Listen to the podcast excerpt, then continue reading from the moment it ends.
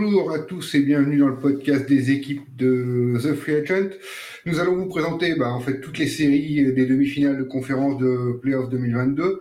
Alors un petit rappel du format pour ceux qui connaissent un peu moins. Les demi-finales des Playoffs NBA, les demi-finales de conférence, elles se déroulent en ce format, deux séries en conférence Est, deux séries dans la conférence Ouest. La première de chaque équipe qui remporte quatre matchs est déclarée vainqueur du tour et va en finale de conférence euh, juste avant les finales NBA. Euh, donc, euh, dans chaque podcast, vous aurez deux membres de la team qui vont vous présenter tous les enjeux d'une de ces séries et pour que vous ayez évidemment toutes les informations avant le coup d'envoi des confrontations. Et pour cet épisode, nous allons donc parler de la première série qu'on a eue, Boston Celtics, Milwaukee Bucks, et je vais faire ça en compagnie de Maxime. Salut Maxime. Salut à tous, salut Étienne. Et eh oui, donc comme il l'a dit, moi c'est Étienne, je me présente quand même. Euh, on fait un petit euh, bref retour d'abord sur le premier tour des deux équipes. Donc euh, les Celtics qui ont sorti difficilement les Nets 4-0. C'est quand même la méga surprise que personne n'attendait. moi, qui gagne non, mais qui sweep, c'est ce sweep du premier tour. Et ça, personne s'y attendait, faut, faut reconnaître. Ouais, euh, grosse domination, sans surprise. Euh, oui, au bout du compte, il n'y a pas énormément de surprises, mais parce qu'ils ont été vraiment au-dessus. Ils ont, ont surclassé partout, surtout défensivement. Grosse défense, c'était très très fort. Euh, ils ont été impressionnants, les Celtics. ils ont su museler les Nets. Hein, plus que c'est plus les Celtics qui étaient au-dessus que les Nets qui étaient un peu en dessous de leur niveau. Ils étaient plus à leur niveau, donc ça a impressionné beaucoup de monde parce qu'on ne les voyait pas à 4-0, mais ils sont passés euh, tranquillement. Euh, concernant les Bucks, euh, on pourrait dire un résultat tranquille, mais des inquiétudes quand même. Bah, C'est-à-dire que c'est un peu une série un peu en trompe-l'œil, dans le sens qu'ils perdent un match chez eux et surtout ils perdent Chris Middleton, le deuxième All-Star de l'équipe, deuxième membre du trio avec Janice et, et Juro Holiday. Je sais pas ce que tu en penses. Oui, c'est surtout ça. C'est surtout ça qui, est le gros point noir de ce premier tour, parce que oui, effectivement, ils ont dominé facilement les Bulls, même s'il y a eu une défaite euh, qui est d'ailleurs dans le match où Chris Middleton se blesse, mm. donc euh, qui perturbe l'équipe. Euh, c'est vraiment le point noir, gros point noir, gros gros point noir, c'est la blessure de Chris Middleton. même si on l'a vu sur les matchs suivants, ça ne les a pas empêchés de dominer encore d'être très fort, euh, de dominer largement les Bulls. Un peu en dessous, on l'avait vu sur la fin de saison de toute manière, mais euh, bah, c'est une grosse équipe. Euh, ils l'ont montré, ils ont l'expérience. Ils n'ont pas été spécialement puisés dans leurs ressources, même si Middleton s'est blessé. En dehors de ça, ils n'ont pas été puisés à fond dans leurs ressources. Peut-être même moins puisés que Boston d'ailleurs, parce que Boston, ils gagnent 4-0, mais ils ont puisé pour gagner ces 4 matchs, non? Ah oui, tout à fait d'accord. Hein, parce que c'est vrai que ça a vraiment été. Non, je pourrais dire? En même temps, ils sont, ça les a bien préparés. Ils sont chauds. Parce qu'il y a trois victoires sur, les quatre matchs. Il y a trois victoires qui jouent euh, euh, dans, le Money Time. Euh, donc, du coup, on, peut dire que vraiment, c'est trois victoires qui jouent à pas grand-chose. Et bon, moi, ils sont préparés à jouer face à une grosse attaque. Je ce que tu en penses. Non, mais tout à fait. Donc, euh, ouais, non, c'est. C'était, c'était impressionnant. Alors, à voir maintenant comment ils vont choisir de, de museler euh, la suite, parce que voilà, qu'est-ce qu'on, si on parle des forces et faiblesses de chaque équipe euh, et des points clés de cette série, on va se retrouver sur bah, la défense de Boston, sur Giannis surtout. Quelles sont les solutions? Bah, Pour moi, honnêtement, quand on voit euh, Udoka, un peu ce qu'a fait sur Durant et Irving, dans une moindre mesure, c'est une défense étagée.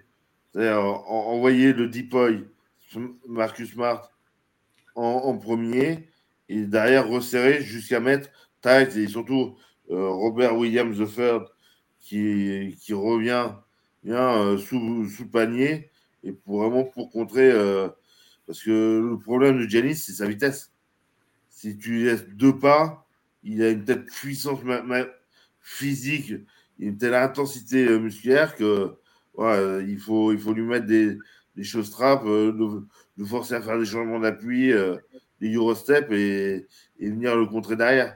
Parce qu'autrement, en vitesse pure, euh, il, est inarrêtable. en plus, il a une vision du, jeu pour, pour des West Matthews, des Joe Holiday, des Javon Carter. Et, voilà.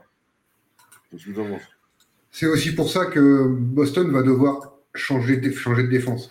Adapter sa défense, en fait, sur ce match-là, parce que ce qu'ils ont pu faire pour bloquer Durant avec la deuxième lame qui était Orford euh, ou Robert, parce que Robert Williams n'est arrivé que sur les deux derniers matchs, il va revenir mmh. en forme un peu plus, mmh. euh, par rapport à Orford, euh, par rapport à Tice, par rapport à Grant Williams, ils vont moins pouvoir le faire là sur ce match-là parce que parce que c'est un Brook Lopez qui s'écarte, qui va sur la ligne à trois points. Il n'y avait pas ce pivot qui s'écartait au niveau des Nets. Et est-ce que ça ne ferait pas sortir trop le pivot pour laisser plus de place à Giannis? Ça va être la solution à trouver pour euh, Boston pour ne pas sortir son pivot, pour vraiment avoir cette deuxième lame sur euh, Giannis. Je pense que la clé, elle va être là, euh, sur la défense de Boston. Hein. Ah oui, mais là, je suis entièrement d'accord avec toi. C'est vrai que moi, il y a comme. il y a. Les, Bucks ont toujours la solution de, de, jouer à la bostonienne en mettant Ibaka, qui est quand même dans l'effectif toujours et à savoir dans quel état il, est et pourquoi il a si peu joué euh, sa première série. Bon, voilà. moi, c'est un, petit mystère, mais, ils ont, mais les Bucks ont en plus ont une certaine profondeur de banc aussi grande que celle des Celtics. Par contre, euh, il leur manque euh, Middleton et ça, Middleton, pour, pour, pour, trouver des solutions, c'est un, un jeu collectif. Et ça, je pense parce que dans les clubs l'année dernière, ils, ont, ils ont démontré, Mike Budenholzer, qu'ils ont été tout à fait capables. Non, puis on l'a vu quand même euh, par rapport à ces role-players. Tu as Grayson Allen qui a su step up, euh, mm. qui, est en qui, est en pleine folie là, depuis 2-3 matchs. Oh, si ce rythme-là, l'absence de Middleton, elle se fait un peu moins sentir quand même. Euh, c'est-à-dire qu'en fait, il, ça va être un peu dans le même style qu'au premier match en dehors des aspects euh, purement tactiques, comme on parlait avec euh, Brook Lopez qui va s'écarter, ça va jouer au niveau des role players, sauf que les Bucks en ont beaucoup plus que les Nets, parce que Tatum et Giannis, ils vont être tous les deux à 29 points de moyenne, comme ils sont depuis le début des playoffs. Euh, tu vas avoir Jalen Brown, avec Drew Holiday, ça va être à peu près équivalent à 20 points, 20-22 points. Voilà, ça va jouer sur les role players encore. Donc, mm la question, elle va être là. Donc, euh, à voir ce que ça peut donner. Après, il faut quand même euh, se rappeler que cette saison, euh, les Celtics ont trouvé la solution à Giannis. C'est-à-dire que les Celtics ont gagné trois matchs sur la série de 4. On, gagne 3-1 sur la saison. Donc, c'est qu'ils ont quand même trouvé la solution. Après, les matchs étaient. il y en avait trois avant la bonne période. Il y en avait deux avant la bonne période des Celtics. Donc c'est là qu'ils en ont perdu un le 14 décembre. Ils avaient gagné le 13 novembre. Et après, ils ont, ils ont joué le, 22, le 27 mars et le 8 avril et ils ont gagné deux fois. Ah non, les Bucks ont gagné le dernier. Ah non, il y a deux deux excuse-moi, je me suis trompé. Il y a deux ah. Donc c'est un partout. je pourrais se contredire. Non, non, mais tu as raison. Je ne sais pas pourquoi. J'étais. J'étais à l'envers. Euh, mais oui, non, non. Donc, euh, ils ont su trouver la solution. Et, et voilà. Donc, à voir ce que ça peut donner. Euh, faut, faut, voir ça, ça va être une des clés de la série, à mon avis.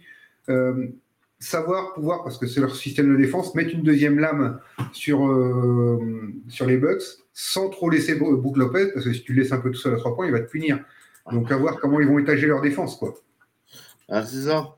Mais, mais après, je pense que moi, Imika Udoka a, a outbenché Steve Nash parce qu'il le connaissait, parce qu'il connaissait c'est le système euh, Steve Nash avant. Là, face à Budenholzer, ça va vraiment être un, combat de coach, justement, en fonction des forces présentes de pareil d'autre. Je sais pas ce que tu en penses. moi, je pense que c'est vraiment cet aspect tactique qu'on essaie de. dont, on parle depuis tout à l'heure. C'est vraiment euh, les choix d'hommes et de systèmes qui vont manquer, c'est-à-dire qu'ils vont pas pouvoir faire. Euh, euh, donner la balle à Giannis, c'est des boutons. Quoi.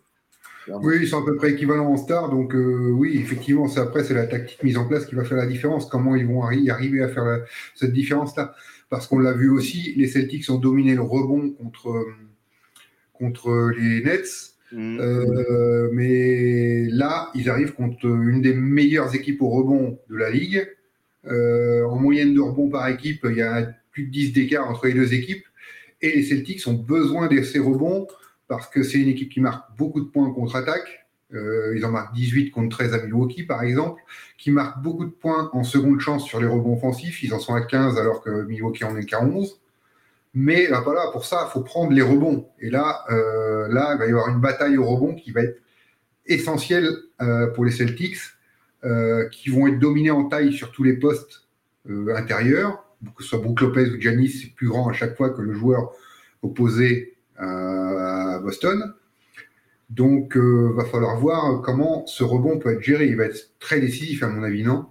Ah oui, oui, oui. oui. Euh, va falloir. Euh, parce que le rebond va conditionner aussi l'écartement du jeu, voir si, si le jeu se fait sur un, quart de, terrain pour ouvrir des brèches, pour jouer au leader des arrières à trois points pour ressortir le ballon. voilà, c'est vrai que ça. Wes Matthews aussi qui est qui fait, de, qui a fait une très belle série. Euh, et puis, puis Allen, surtout, qui, est, qui, a pris le relais de, de Middleton. Après, voilà, c'est sur une série. Personnellement, j'ai vraiment du mal à, à euh, à dire dans cette série parce que c'est vraiment ces deux équipes qui sont proches pour moi. Ah oui, ça va être passionnant, dire, comme, euh, comme euh, série. C'est, les deux séries à l'Est vont être passionnantes, oh. même à l'Ouest d'ailleurs, mais elles sont, elles sont particulièrement serrées et de haut niveau à l'Est. On s'y attendait parce que les quatre premiers étaient dans un mouchoir de poche. Euh, donc voilà. Après, tu as le champion en titre, là, contre l'équipe bah, qui monte en 2022 quand même, hein, qui, mmh. impressionne, qui impressionne, qui est devenue deuxième favori, je crois, dans les, chez les bookmakers américains derrière euh, Phoenix. Euh, je trouve que c'est un peu bien payé quand même, juste sur un premier tour, mais bon, ils le méritent par rapport à leurs prestations. Mais voilà, donc euh, ça, va être, ça va être serré, ça va être passionnant. Une autre chose qui peut être un facteur important que j'ai noté, moi, sur ce match, sur cette opposition, c'est la réussite au lancer franc. Milwaukee n'en est qu'à 70, à peine 70%. Euh, Brooklyn, euh, Boston est en, est à 82%. Mm. Donc, sur des matchs serrés comme ça, ça peut jouer sur quelques lancers francs. Ça peut être aussi une des clés du match euh, de l'opposition, ces lancers francs. Là. Ah bah c'est sûr. Mais en plus, on risque de retourner sur, au niveau du public, c'est comme c'est deux grandes salles, ça, ça va être sympa. Et ça va me rappeler. Et encore, ils vont faire le décompte du, de, de Janice Décompte maintenant, on appelle ça, on peut appeler ça comme ça, Janice Countdown, down sur le sur les lancers francs. Après, il n'y a pas que Janice, hein, je parle de la réussite au niveau de toute l'équipe, donc euh, ah oui, plus de 10% d'écart, 12, 14% euh, d'écart, euh, c'est quand même important. Ça fait deux lancers sur 10 presque, un, un lancer et demi sur 10 qui ne passe pas, ça fait un point et demi d'écart sur les lancers c'est énorme. Euh, la différence, on sait que ça va être très très serré, ça peut jouer sur, euh, sur pas grand chose, quoi. Donc, euh, ouais, je pense que entre le rebond, le lancer franc, c'est le lancer franc va être un autre point décisif pour moi. Ah, ah oui, oui, puis, puis a réussi extra, comme tu disais, avec Brook Lopez. Et l'avantage du terrain qui est pour Boston. Ouais. Ça va être des choses euh, dans les choses importantes de cette série. Euh, une petite chose encore euh, dont on peut parler cette série. On va faire, il y a quand même, même si je disais que ça jouait sur les role players, Tatum, Janis, les mecs qui vont dominer la ligue pendant 10 ans encore, sûrement. L'affrontement est encore très joli. On avait Tatum Durant au premier tour. tout le monde d'accord pour dire que Tatum a dominé Durant. Euh, est-ce qu'il peut refaire la même chose avec Janis Et s'il refait, euh, ça peut donner quelque chose? Ou alors est-ce que Janis est encore trop fort? Pour moi, honnêtement, euh, autant Tatum et Durant jouaient des, des, familiarités dans leur jeu, dans, leur, dans l'élégance dans leur jeu, autant Janis, c'est un, un prototype. C'est-à-dire qu'il est à la fois ultra puissant physiquement, il a, il a la puissance d'un LeBron, il a la finesse d'un Tatou. C'est un ancien.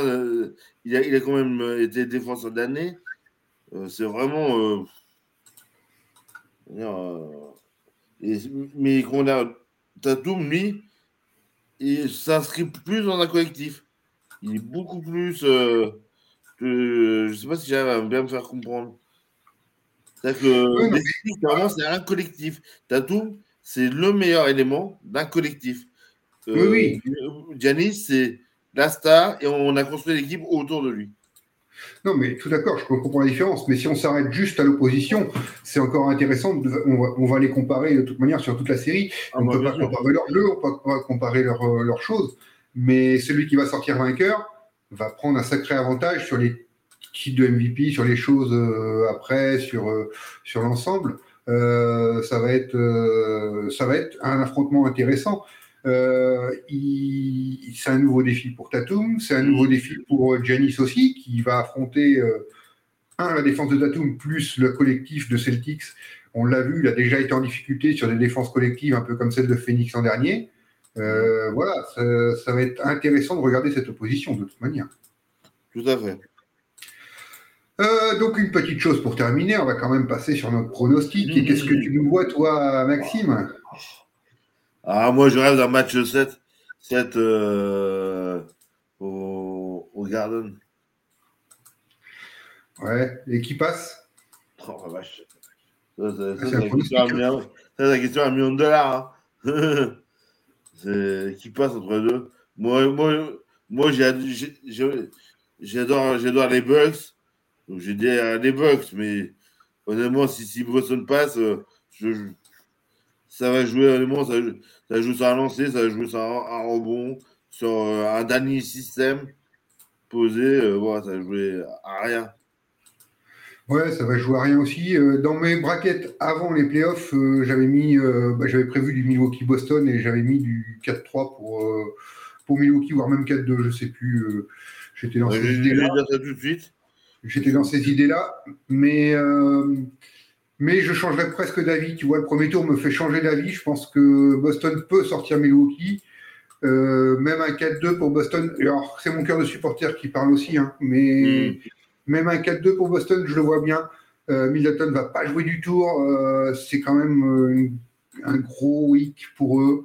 même avec le cœur de champion, je pense qu'ils vont trouver la solution pour. Euh, et ils sont sur une lancée. Ils me rappellent un peu leur année où ils vont en finale de conférence dans la bulle là, contre Miami. Et ils, étaient, mm. ils avaient cet esprit collectif qui était très intéressant et, et je les vois bien passer 4-2, moi, tu vois, concernant mon pronostic. Euh, C'était pas ce que j'avais mis en braquette. Hein. J'avais mis Milwaukee passant et j'ai mis Milwaukee ouais, champion. Milwaukee à, 4-3. Avant les playoffs, pour moi, Milwaukee était champion. Donc, euh, mais, mais là. Ah, il a ça change tout. Quoi en ayant vu ce, nouveau début de playoff, change la vie. Quoi. Euh, donc voilà pour euh, cette preview de la série entre Boston et Milwaukee. Hein. Alors n'oubliez pas, hein, euh, vous aurez tout sur le site The Free Agent. On est mobilisé pour tout vous présenter dans ces demi-finales de conférence. vous aurez toutes les autres séries en podcast et en écrit aussi. vous aurez tout à chaque fois. vous serez prêt. Vous connaîtrez tout sur les séries, euh, sur les demi-finales qu'on espère euh, aussi passionnantes qu'au premier tour, euh, qui promettent énormément. Il y a même plus d'affiches et c'est normal, ça se resserre. Donc ça va être très passionnant. Et ben, je te remercie, Maxime. Ah, merci, à, merci à toi, Etienne, et merci à ceux qui nous écoutent. Et ben, bonne journée et à très vite sur The Free Agent. Merci à vous.